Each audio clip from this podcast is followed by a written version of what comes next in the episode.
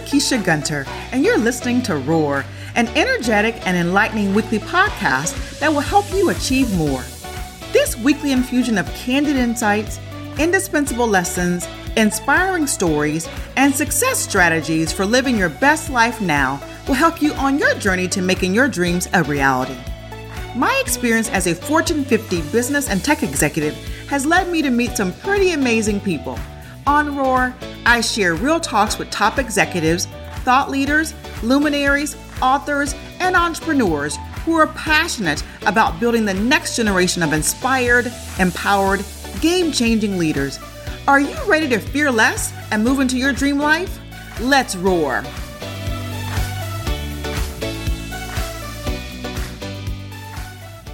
Welcome to Roar. I'm your host, Lakeisha Gunter. So, what do I mean by ROAR? The beauty of ROAR is that it's both an acronym.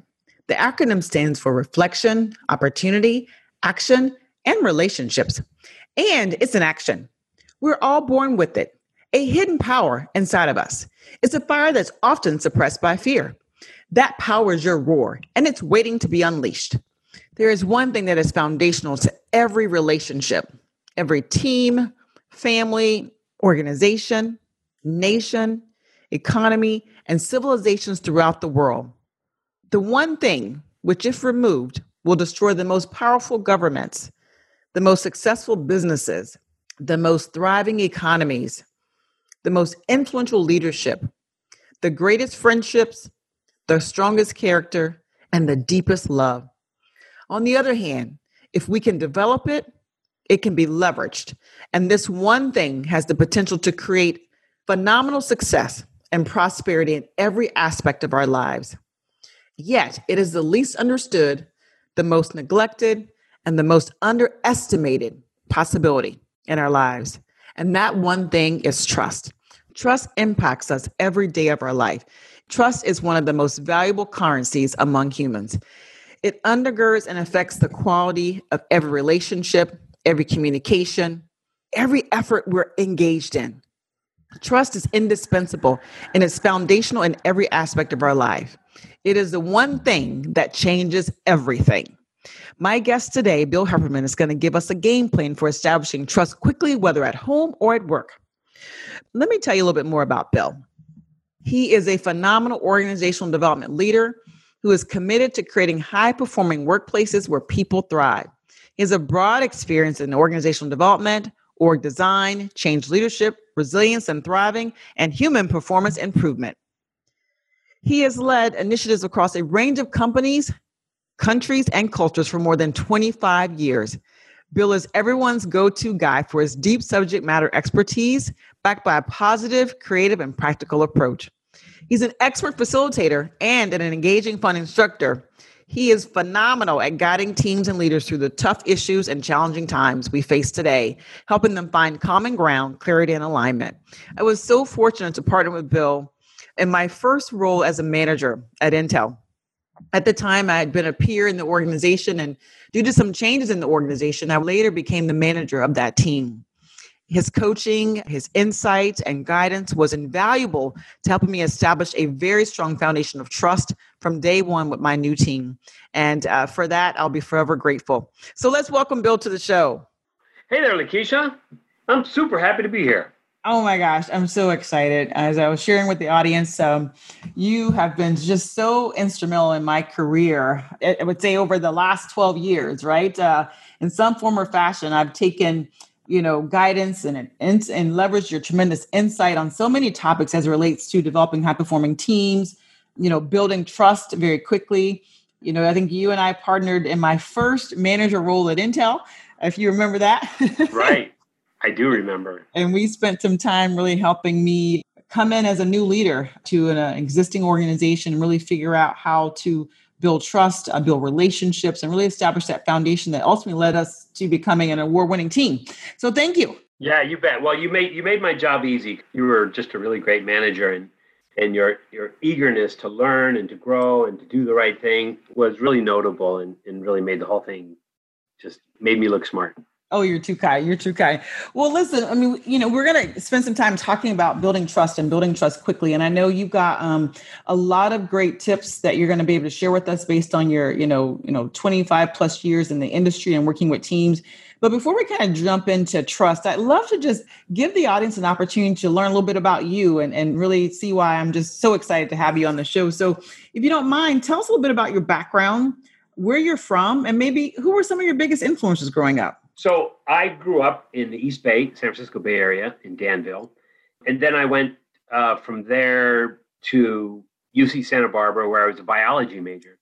Wow. And, and then I, one of the formative experiences that I had was, was my junior year. I took that uh, to go to France and uh, spent a year there. And that was my first out of country experience. And, and then from there, as a result of that living overseas, I just loved it so much that I signed up for the Peace Corps after getting my biology degree in the early 80s. And I went to Nepal with, with the Peace Corps, where I was a math science teacher and English teacher in a remote hill village.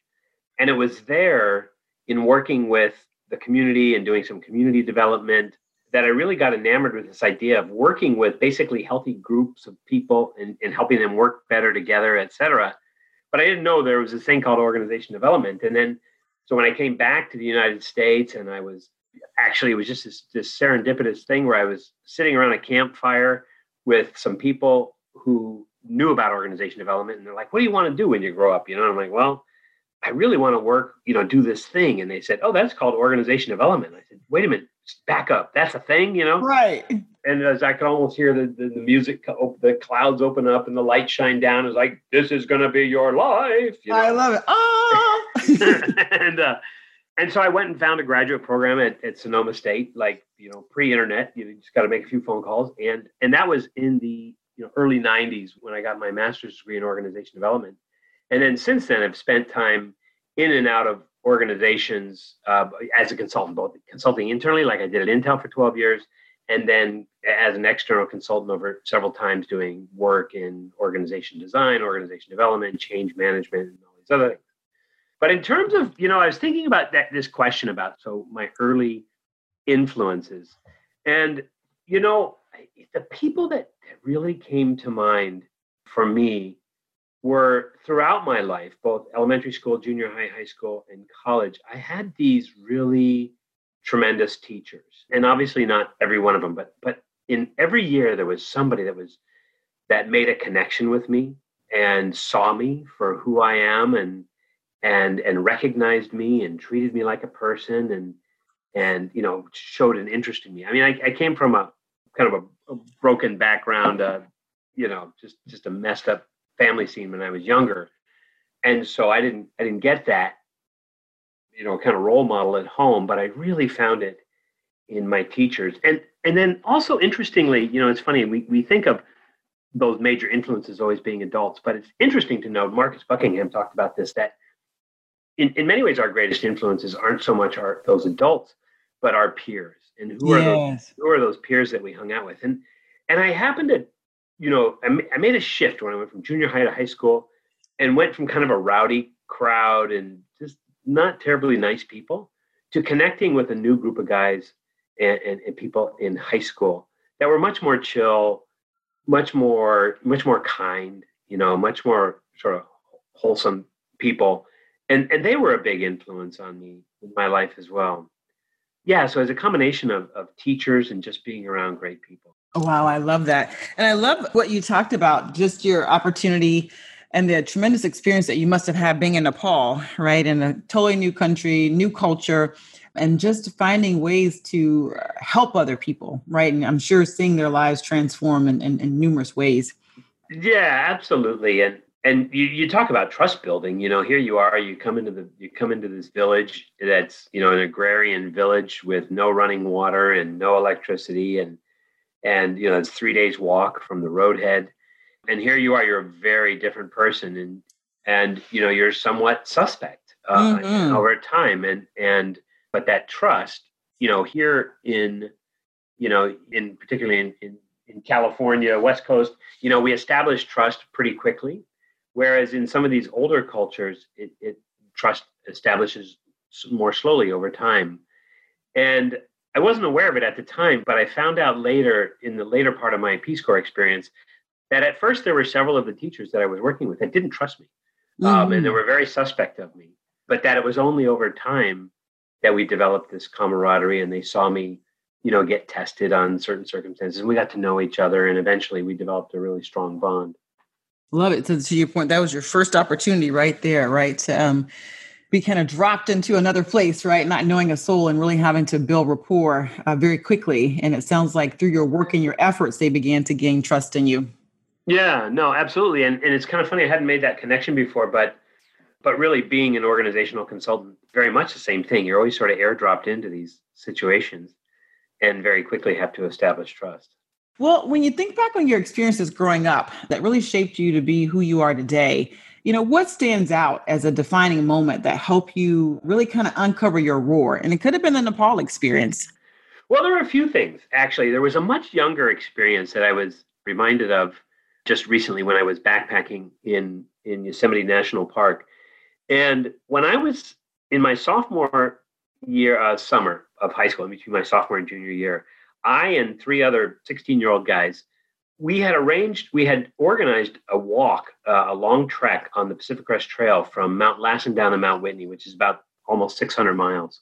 Wow. And where we had food drops, you know, along the way. And here we were, you know, just like super green behind the ears. And, but we did this thing and we organized it largely on our own. And, you know, and it was such a tremendous sense of achievement. And it really connected me so deeply to the Sierra Nevada mountains in particular, in, in which I spent many, many years after that in the wilderness, backpacking in the wilderness and, and with friends over time. And so that, that was one super formative experience. I'd say also, you know, I was very active in student government. I was a captain of soccer team and, and all those things. And, and those initial experiences, some successful, some tremendous failures, were real great character building events. And then obviously, well, the other big seminal uh, sort of occurrence, I don't have an event so much about Give Me Your Roar, but, but going over and living in France for a year and being very, becoming very fluent in another language.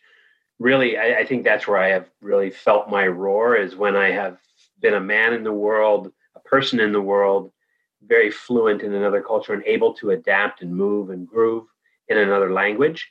And I had that same experience again, obviously, in Nepal, which really gave me my roar because there I was living in, you know, very, very uh, rough conditions with some very lovely people and, you know, fighting, you know, the various illnesses and stomach problems and everything else that you oftentimes suffer in living in the third world.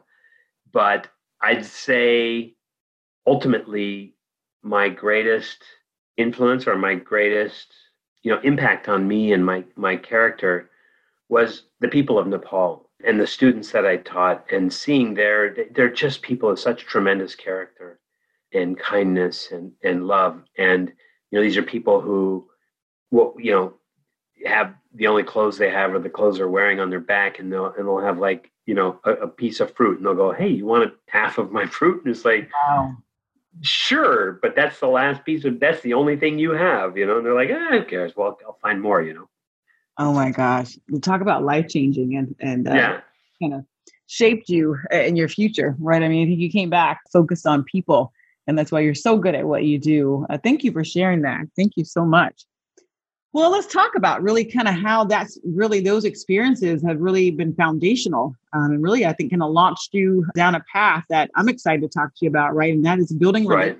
um, establishing trust very quickly and so I know you've got a lot of good things to share um, on this topic. Let's maybe kind of jump in and maybe talk about, you know, what can organizations do today to really start to create a high trust culture? And it's it's an interesting time, right? I mean, we're you know right. living in COVID nineteen. Uh, you know, we're living in a world that's really polarizing in so many aspects from a societal perspective.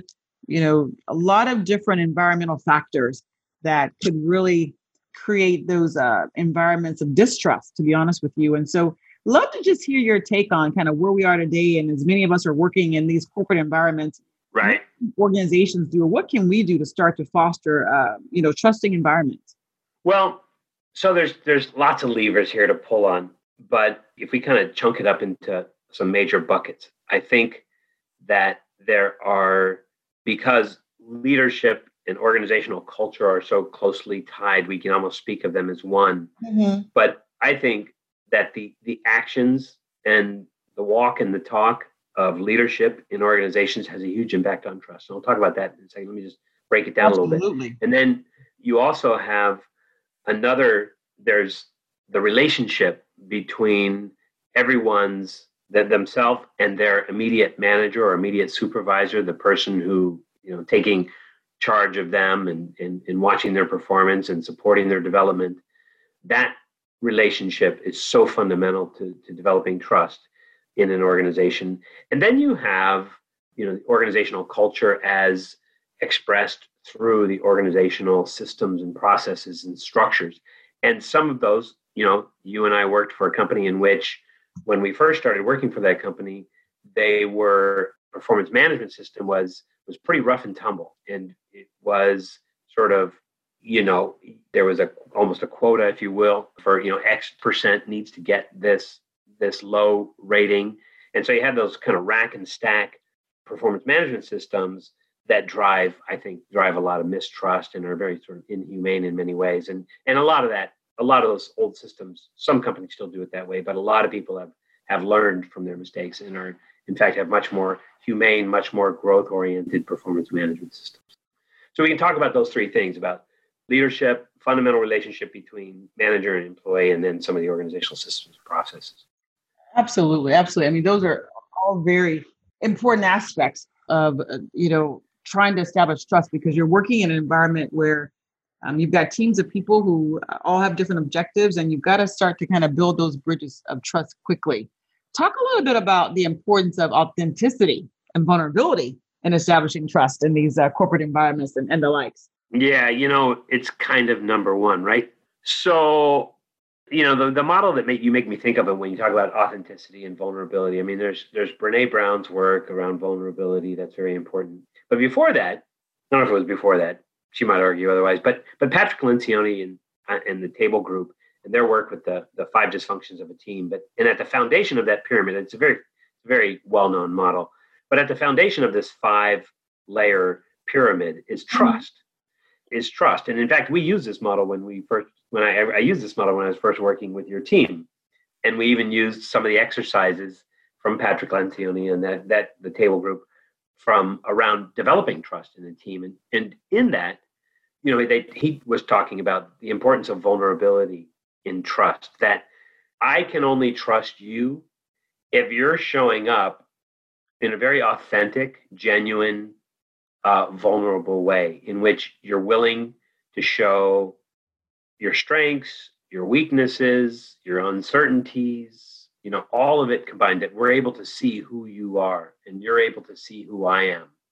Because when I'm able, when you show me that you're vulnerable and that you're authentic and that you're willing to be a mensch, you're willing to be a human being, then I then have permission to do that as well. And I will show up. I won't hide information if I don't, if I'm feeling, you know, scared or, or, or, or challenged with something. I'm not going to try to hide it from you. I'm going to be upfront with you about it. I'm going to be a human being, I'm be authentic. And without that vulnerability, without that openness and that authenticity, there is no trust. There really is no trust. I mean, you're spot on. You're spot on, right? I mean, how can we kind of building on the Lencioni model, right? And absolutely. I mean, but you know, what are some things that managers and leaders can do to foster trust? Right? We talked about right. and vulnerability. What are some maybe some actionable, tangible things that we can do to build trust, especially right now, where many people are onboarding in new organizations in a remote environment. So the likelihood of being able to see uh, your teammates and your managers is, you know, we got another 12 months probably. But love to just get your perspective on some tangible, actionable things that you think we can do to start to foster trust more. So, you know, I think the great source of information on that question is the work of Paul Zak in his book, The Trust Factor, and he wrote an HBR article called The Neuroscience of Trust. Yes. And I really love this because he really breaks it down and he breaks it down on a scientific basis. There's some really great science behind it because what he did was he measured people's oxytocin levels. Oxytocin is it's, it's actually a stress hormone, but it's part of our, our makeup. And when we feel close to other people, when we hug other people, when we have camaraderie with other people, our oxytocin levels increase. Mm-hmm. And so he used measures of, of oxytocin to gauge okay, what helps garner trust? What breaks trust? What can organizations do? What can people do to foster trust? And then he was able to he was able to measure it, you know, and it was it's a tremendous it's a tremendous body of work. So he has this this model, and we you know we won't break it down here, or unpack it here entirely, but he actually has this you know based on the word oxytocin. Each chapter is O X Y, you know, right? But there there's a few big things that for me are real real takeaways without unpacking the whole thing. Sure. One is that that people see or people trust that the organization and, and its leaders are being transparent with information. Mm-hmm. That nobody's trying to pull anything over anybody's eyes. You know, everybody's, you know, they're they're telling the hard truths.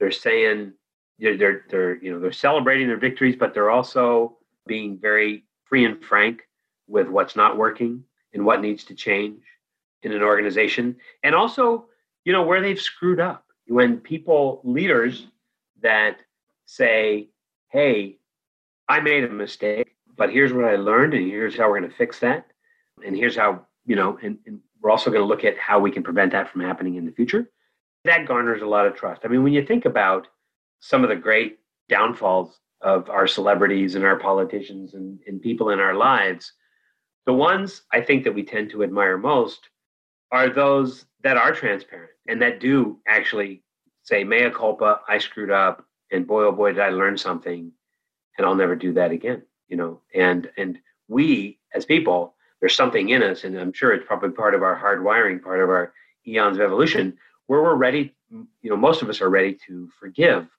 that kind of authenticity and that kind of or that person who is that open and authentic and really shows you know contrition etc but anyway so there's that. So there's that that that transparency. The second factor is that i have a sense that you get me that you're focused on me you're not this sort of narcissistic leader but that you're really focused on you're a servant leader you know mm. you're focused on servant leadership and you're focused on enabling my performance because the great leaders you know they don't run great organizations because they're and they're by doing it all themselves in fact those that try to do it all themselves are usually you know have famous failures but those leaders that see themselves as and act as servants to the people that they support to inspire them to enable them to give them the tools that they need to see them for who they are to give them the autonomy that they need, to allow them to use the strengths and the gifts that they have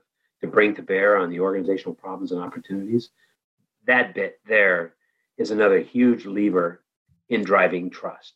When I see that you see me and you're focused and interested in in my performance and my excellence, and that you also invest in my my learning as well.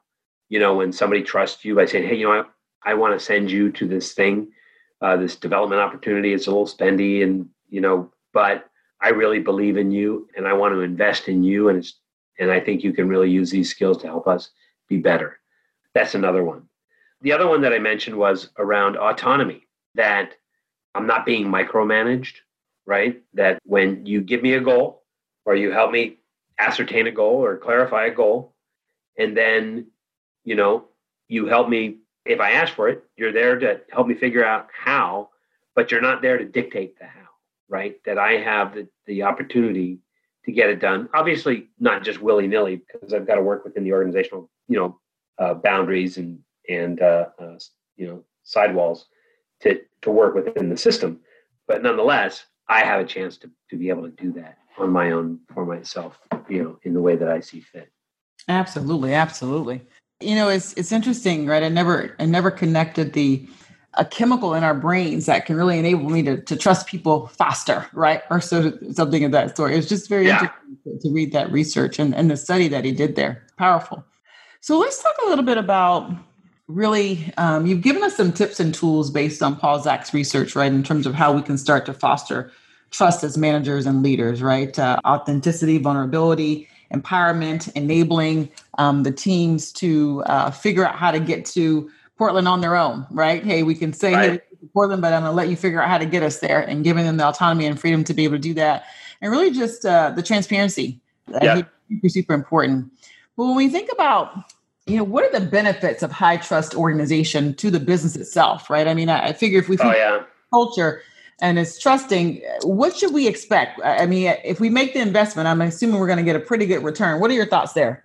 Yeah, and actually, the person who really breaks that down nicely is Stephen Covey Jr. in his book, The Speed of Trust, which you mentioned earlier. Basically, what his research says, and lots of other research says, is that trust both helps us lower costs and increase organizational speed. If you think about it just in terms of an everyday example, if I have a trusting relationship with you as a as a customer and you have a trust you know we have a trusting relationship and we've got to write a statement of work and if there's not that that prior experience and that that, that foundation of trust then you know then we're going to lawyer up and we're going to you know spend inordinate amount of time writing contracts and, and, and going over you know all the language and, and really being super careful about it et cetera. Whereas if we have a track record with one another and, and a deep foundation of trust that contract will come together that much faster and without all the second guessing and without all the, the legalese but you know doesn't mean we can't clarify that that we shouldn't clarify the language and we don't need accountability and all that stuff but it just happens so much faster. And because it happens faster the cost of doing business goes down as well.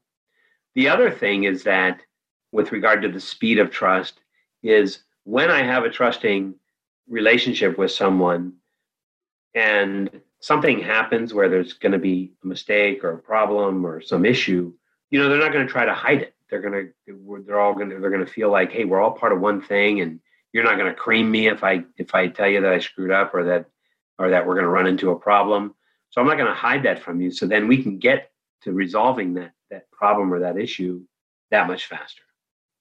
Um, and again thereby lowering the cost of doing business. Love it love it. Uh, uh, basically what i hear you say is the more we invest in trust it actually enables us to get the results that we are looking for that much faster. Absolutely. Talk a little bit about character and competency and trust. I know you, you mentioned a little bit uh, just uh, your experience. Oh, yeah, right. How that shaped your character. Talk about the importance of the two C's, so to speak, uh, in, in right. that uh, we're developing today. Right. So I love that model from, again, going back to the speed of trust from Stephen Covey. He has this uh, pretty well known graphic uh, in that's a tree and the trunk and the roots are character. And then the branches and the, and the leaves the crown of the tree are competence. And basically what he talks about is that you know character is that foundational integrity that someone has that character that they have that that their moral their moral navigation their moral foundation their ethical foundation, that they're in it for not themselves and their own selfish desires, but that they're really in it for the greater common good. And that's character, right? But character without competence, it's nice, but it doesn't get the job done. And then, so I might trust you as a person. You have a lovely heart. You're a wonderful person. You're kind. You're caring. But if I need to trust you, you know, to build a ship or, you know, to do something, and you're not that person that can do that, then I'm not going to trust you in that way. I'm not going to trust your competence. I might trust your your character and you might be a great person to hang out with and go on vacation with, but I'm not going to entrust you with this very important mission that I have to achieve. And I can just share a, a quick little story that that exemplifies this and the importance of making that distinction between character trust and, and competence trust is that you know my wife has a friend very dear friend who's a wonderful person but she she just doesn't execute things very well and she always shows up late and you know and, and when my wife when we had small kids it was always kind of a bother to try to do something with this person because you couldn't really rely on her executing you know to any kind of schedule or any kind of calendar being in a certain place at a certain time. And to you know, to a parent with small children, those are very important things, right? So, and she's like, I'm going to tell, talk to my friend, and, and I, I got, I got to tell her I don't trust her. And I said, well, um, hang on, back up, come back, i come here. We got to talk about this for a second. So let me tell. you. And so I, I had just been reading the speed of trust, and I said, so, so tell me, like, here's this distinction between character trust and competence trust. So let's talk about character trust. You trust her as a person, you know, her integrity, her heart, her, you know, her intentions. She's like, oh God, she's got a heart of gold, and she really means well, and everything else. Like, okay, so it's really her execution that you really have a problem with. She goes, yeah. I said, well, that that's a conversation you need to have. It's not that you don't not that you don't trust her, but you, you don't trust her ability in these situations to execute to the needs of the situation. And then you can focus on that problem. And so she then had the conversation with the person and she said it went it went really well because she was able to make that distinction with her. Like, look, I love you a person, but here's this thing that we gotta fix. Yeah. So as you talk about that, because you know, when we have these situations that crop up around trust, right? Where there may be a perception that there is um, a lack of trust or accountability, you know, to that point, it can feel a little icky to start to have those conversations. Absolutely. And I mean, what you just described was, you know, a situation with your wife where she had to evaluate is it competence or character? How can we navigate that? You know, when we we can stop and take a moment and say, okay, what is the real issue? What am I really challenged by? Is there some advice that you can give us in terms of how we can approach those situations? Because, you know, I'm sure your wife wanted to keep the relationship intact. Right. But she also needed to deal with the issue. right. That she's right. experiencing. So, how might we approach that? Well, you know what comes to mind is the book uh, Crucial Conversations. Mm-hmm. And the uh, by Vital Smarts people. And they talk about that you need to figure out what's the conversation that you're having. Is it about sort of tactical micro level of this thing happened and we need I want to talk about this thing that happened? or is it about a pattern?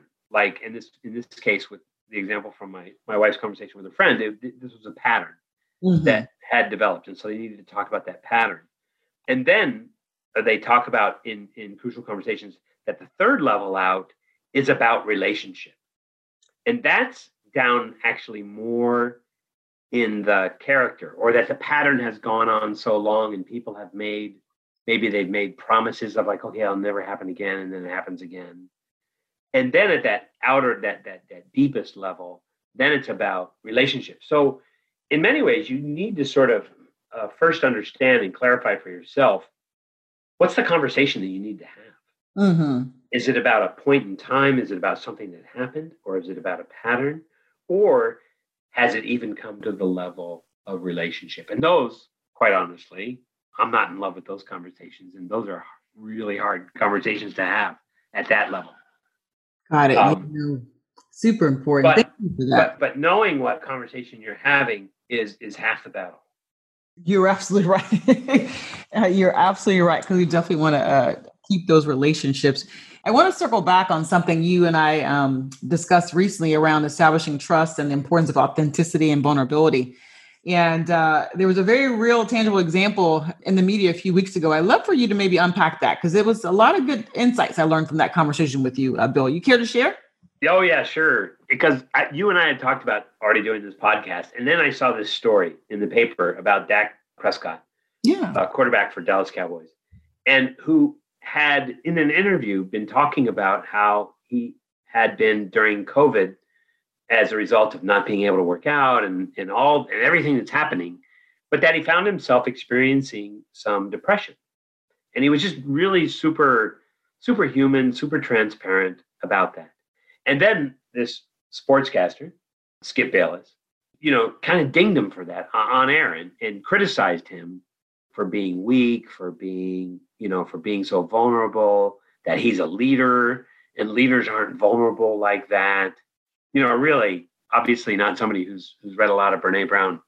And in response, you know, Dak was talking about the fact that, you know, I've got to be a human being with my guys because because and because we all have to be able to be vulnerable with one another so that we can support one another because and when i'm vulnerable to my guys they're going to be they're going to be vulnerable for me and they're they're not going to try to hide stuff, and they're we're all going to be able to work with one another for one another um, because of that vulnerability, not in spite of that vulnerability.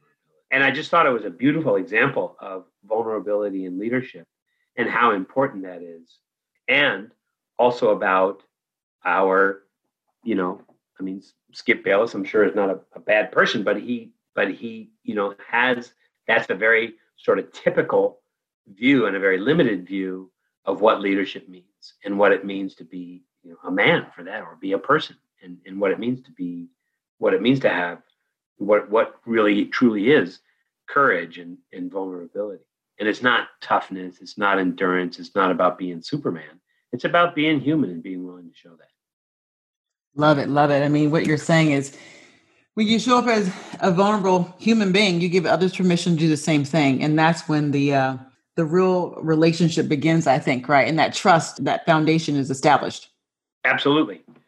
And it doesn't mean that we're going to be you know that that nobody's going to be held accountable. See i think that's what the thing that, that, that folks who subscribe to that other view of you've always got to be tough is that somehow being vulnerable being kind showing love showing softness is somehow a weakness right? And what we see in fact in the course of real human interaction is that it's only by being able to be real with one another that true strength can develop within our, ourselves and, and in our relationships with other people. I love it. I love it. I mean, if we were to think of trust as a bank account, he he really put made a huge deposit. Dak Prescott did in that moment, right? Oh yeah, complete and total. So a couple of things I want to ask, right? Again, because as I said, we're we're all kind of in this uh, new world with COVID nineteen and this work from home environment, and uh, you know we've got teams we're still trying to make sure we have those connections. Just really quickly, maybe if there are a couple things that come to mind that you think we could do on a day to day basis um, as members of teams to start to, I would say, even make more deposits in our trust account with each other as team members um, and even amongst our family and, and, friends relationships what are some simple things that you think we can do to kind of um, strengthen those relationships and strengthen the trust foundation it's such a great question. And this is such uncharted you know new territory yes. for all of us. You know i think there are a lot of things that in the normal working world of the, the three-dimensional go to the office kind of working world that there's a lot of that that still holds. I mean, in terms of authenticity, vulnerability, yes. clarity of expectations, mm-hmm. holding holding people accountable in a good way, focusing on their development, all those things are all super important still. But it's even more challenging, A, to do them because of just the separation you're talking through now through a Zoom screen or a Teams right. screen or whatever. And there's just that that loss of, of connectivity and you also miss out on some of those spontaneous interactions of running into people in the hallway or right. you know or in the cafeteria or whatever it is wherever you run into them or on the works on the work site and making connections that way. So that that becomes more challenging. But there's a few uh, i think issues that are particularly important in this covid slash remote way of working. And and you know just a word on that quickly is that I, don't think that this is that we're going to go back to some golden age of how it was before. I mean, I think that I, I, think that a lot of these now, sure, there are a lot of people who do want to go back to the office, but you know, some of the some of the polls I've seen and some of the stuff I've seen in, even in our own company, that some people never want to go back. Some people absolutely want to go back because their kids are driving them crazy, or you know, or whatever. And then other people are like, you know, are sort of indifferent. But that whole that whole world before, where the remote workers were the weirdos and that and that right. you know we you you know be like the one or two guys that always work at home and be like what's up with that guy but now as we're discovering we really all wanted or many of us really wanted to do that from the get-go but what it does is it, it creates some special conditions that we're adapting to and will continue to need to adapt to so one thing i think that's very important is around setting boundaries and self-care mm-hmm. um, that it's really easy with this with your office being your guest bedroom you know or, or you know right right right there and where that computer's always there staring at you for us to get sucked into always being on and always being available. And so it's really important for us to both for ourselves to set boundaries and to be able to unplug and spend time with our families so that they can trust us and they're not like, you know, I used to have a dad and now I have this guy that, you know, works in his office all the time. So there's that. But then there's also, there's, I think it's really important for us as well to respect the boundaries of others. So if you, you know, using your email functions and features so that you're not firing off an email to your team at, at 11 o'clock at night, but that you time it for delivery for the next morning so that when you turn on your computer, it goes at, you know, 7.30, 8 a.m., whatever, you, whenever you turn on your computer. But that's a way of, of respecting boundaries for other people. And that sends a subtle message that you care about them and you care about their welfare, which then fosters trust. Yes. among people. The other thing is, I think that some managers are really good about this, others less so. But the important, I think, the staying connected to people and having time, you know, setting up regular times with folks for one-on-ones, whether it's every every week, every couple of weeks, or whatever it is, whatever works. But making connections with people. And the other thing is, and we didn't really talk about this as much when we were talking about the research from Paul Zak and the neuroscience of trust, is there's I think a part that's really wonderful that's come up around remote working is now we're actually getting to see people in their real environments.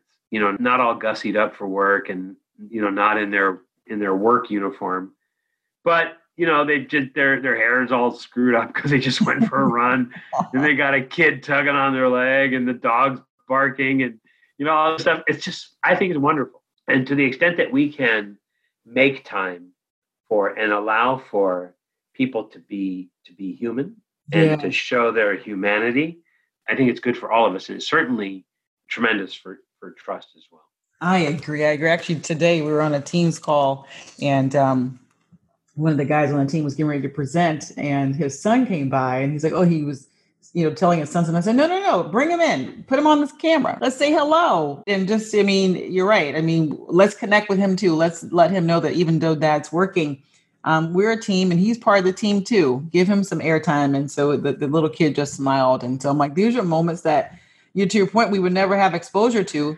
but we get a chance to connect with the team members in a, in a different way because we're starting to also connect to their family, their kids, their dogs, you know?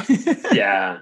Yeah. And so just remembering, just remembering to do that. I mean, some people are more just because of their Myers Briggs type or their personality type are more task oriented, you know, and not as much relationship oriented.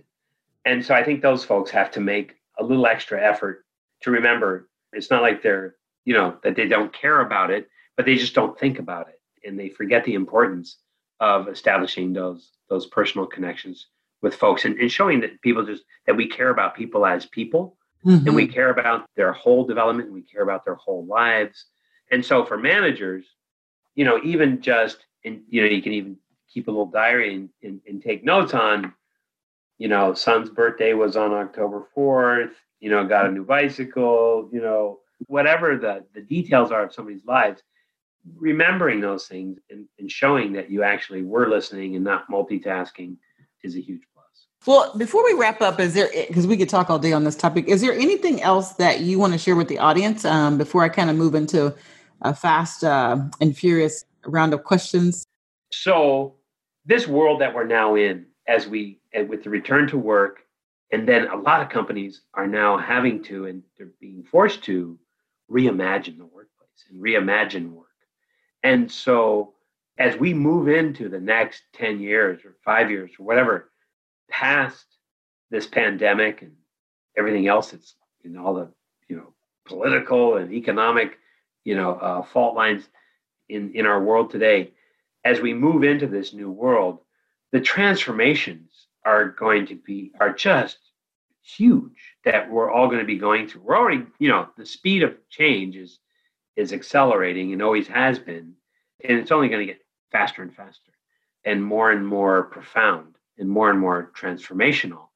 And so, so the, the importance of trust to being able to transform in an organization, because when we go into when we sense that somebody's moving our cheese or that you know we're we're experiencing some potential loss of of status and, and certainty and autonomy and relatedness and fairness i just you know that's the um, scarf model from from david rock. But as those things are impinged upon they impinge upon people's trust because they go into fight flight or freeze mode. And the thing that will that's sort of a magic healing salve to pull people out of that sympathetic nervous system, to pull them out of that fight or flight response, is in fact a trusting relationship. If I have a foundation of trust with you and you go, I really want you to go over here and and I, I don't have time to like explain the whole thing right now, but but you can trust me because you trusted me before and, and let's let's do this thing, right? And there's a much greater chance that people will adopt that change, adapt to that change, an environment of trust versus an environment of mistrust, which can just put a kibosh on the whole thing and really slow things down.